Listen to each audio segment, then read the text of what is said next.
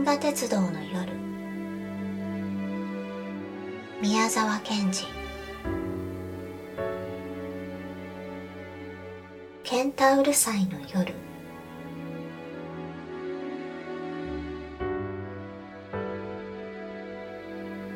ジョバンニは口笛を吹いているような寂しい口つきでヒノキの真っ黒に並んだ町の坂を降りてきたのでした。坂の下に大きな一つの街灯が青白く立派に光って立っていました。ジョバンニがどんどん伝統の方へ降りて行きますと今まで化け物のように長くぼんやり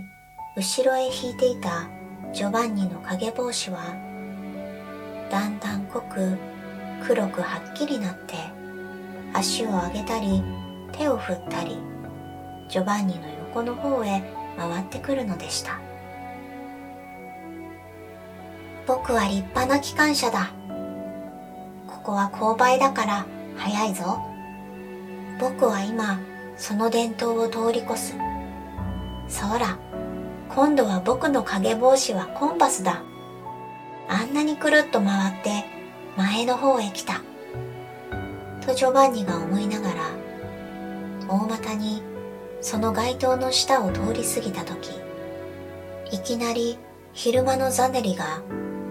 新しい襟の尖ったシャツを着て伝統の向こう側の暗い麹から出てきてひらっとジョバンニとすれ違いました。ザネリカラスウリ流しに行くの？ジョバンニがまだそう言ってしまわないうちにジョバンニ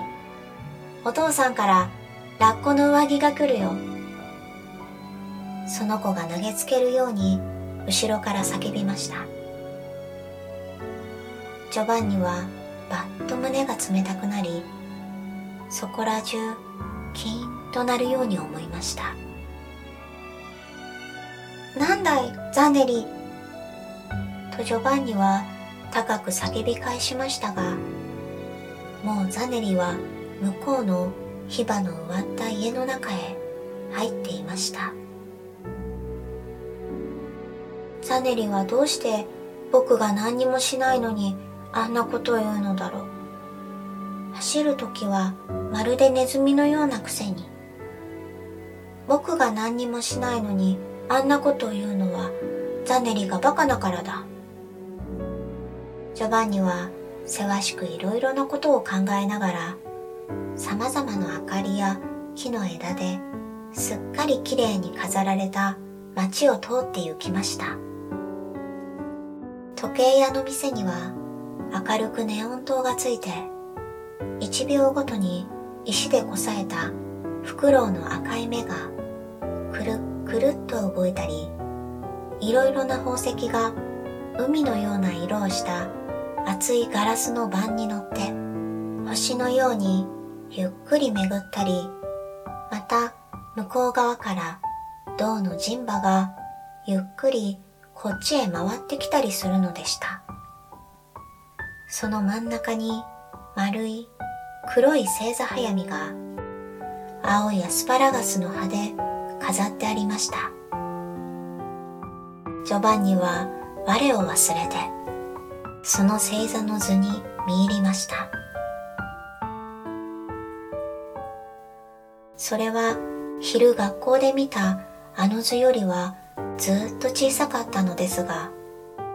その日と時間に合わせて盤を回すとその時出ている空がそのまま楕円形の中に巡って現れるようになっており、やはりその真ん中には上から下へかけて銀河がぼーっと煙ったような帯になって、その下の方ではかすかに爆発して湯気でも上げているように見えるのでした。またその後ろには三本の足のついた小さな望遠鏡が黄色に光って立っていましたし、一番後ろの壁には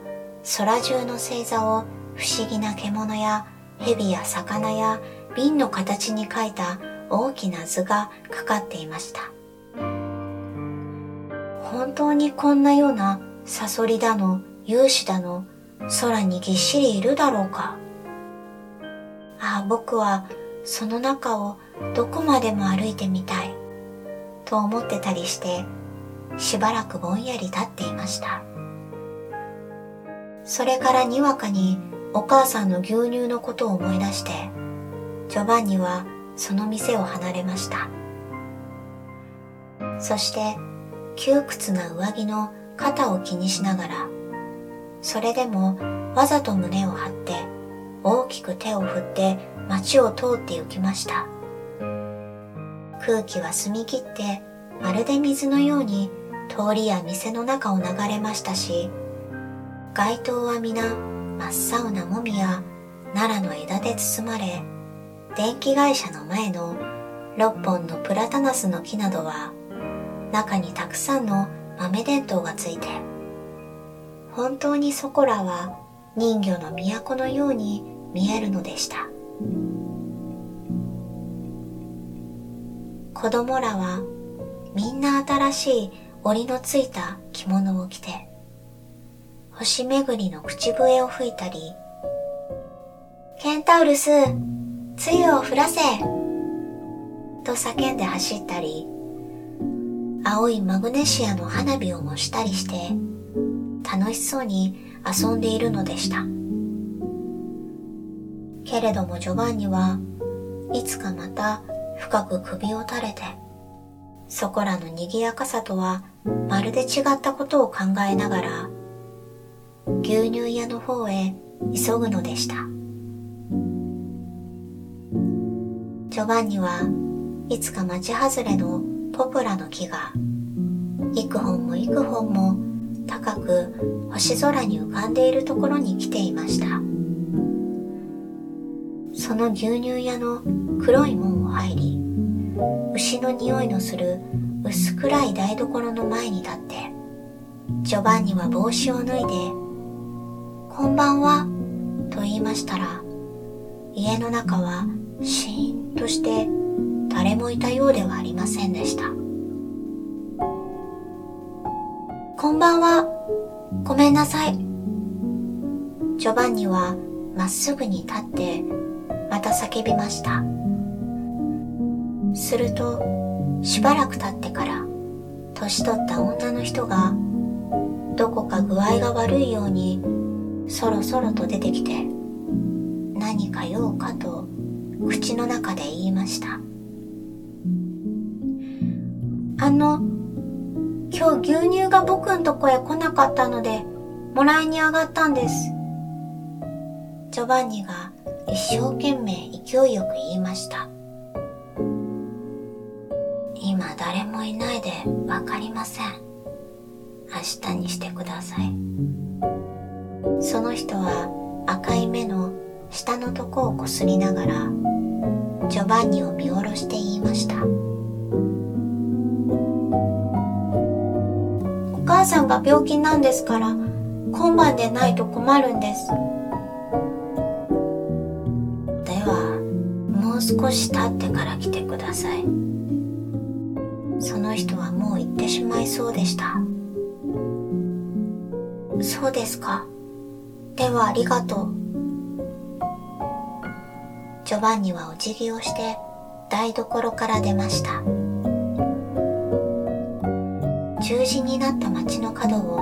曲がろうとしましたら、向こうの橋へ行く方の雑貨店の前で、黒い影やぼんやり白いシャツが入り乱れて、六七人の生徒らが口笛を吹いたり笑ったりして、めいめいカラスウリの明かりを持ってやってくるのを見ました。その笑い声も口笛もみんな聞き覚えのあるものでした。ジョバンニの同級の子供らだったのです。ジョバンニは思わずドキッとして戻ろうとしましたが、思い直して一層勢いよくそっちへ歩いて行きました。川へ行くのジョバンニが言おうとして少し喉が詰まったように思った時ジョバンニラッコの上着が来るよ。さっきのザネリがまた叫びました。ジョバンニラッコの上着が来るよ。すぐみんなが続いて叫びました。ジョバンニは真っ赤になってもう歩いているかもわからず急いで行き過ぎようとしましたらその中にカンパネルラがいたのです。カンパネルラは気の毒そうに黙って少し笑って怒らないだろうかというようにジョバンニの方を見ていました。ジョバンニは逃げるようにその目を避けそしてカンパネルラの背の高い形が過ぎていって間もなくみんなは天でに口笛を吹きました。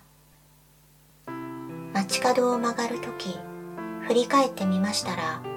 ザネリがやはり振り返って見ていました。そしてカンパネルラもまた高く口笛を吹いて向こうにぼんやり見える橋の方へ歩いて行ってしまったのでした。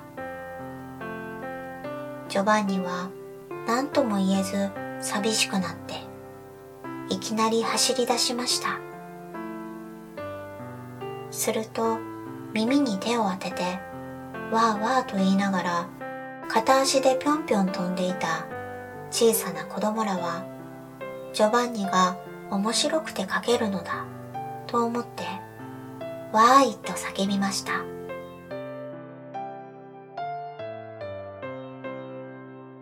まもなくジョバンニは走り出して黒い丘の方へ急ぎました。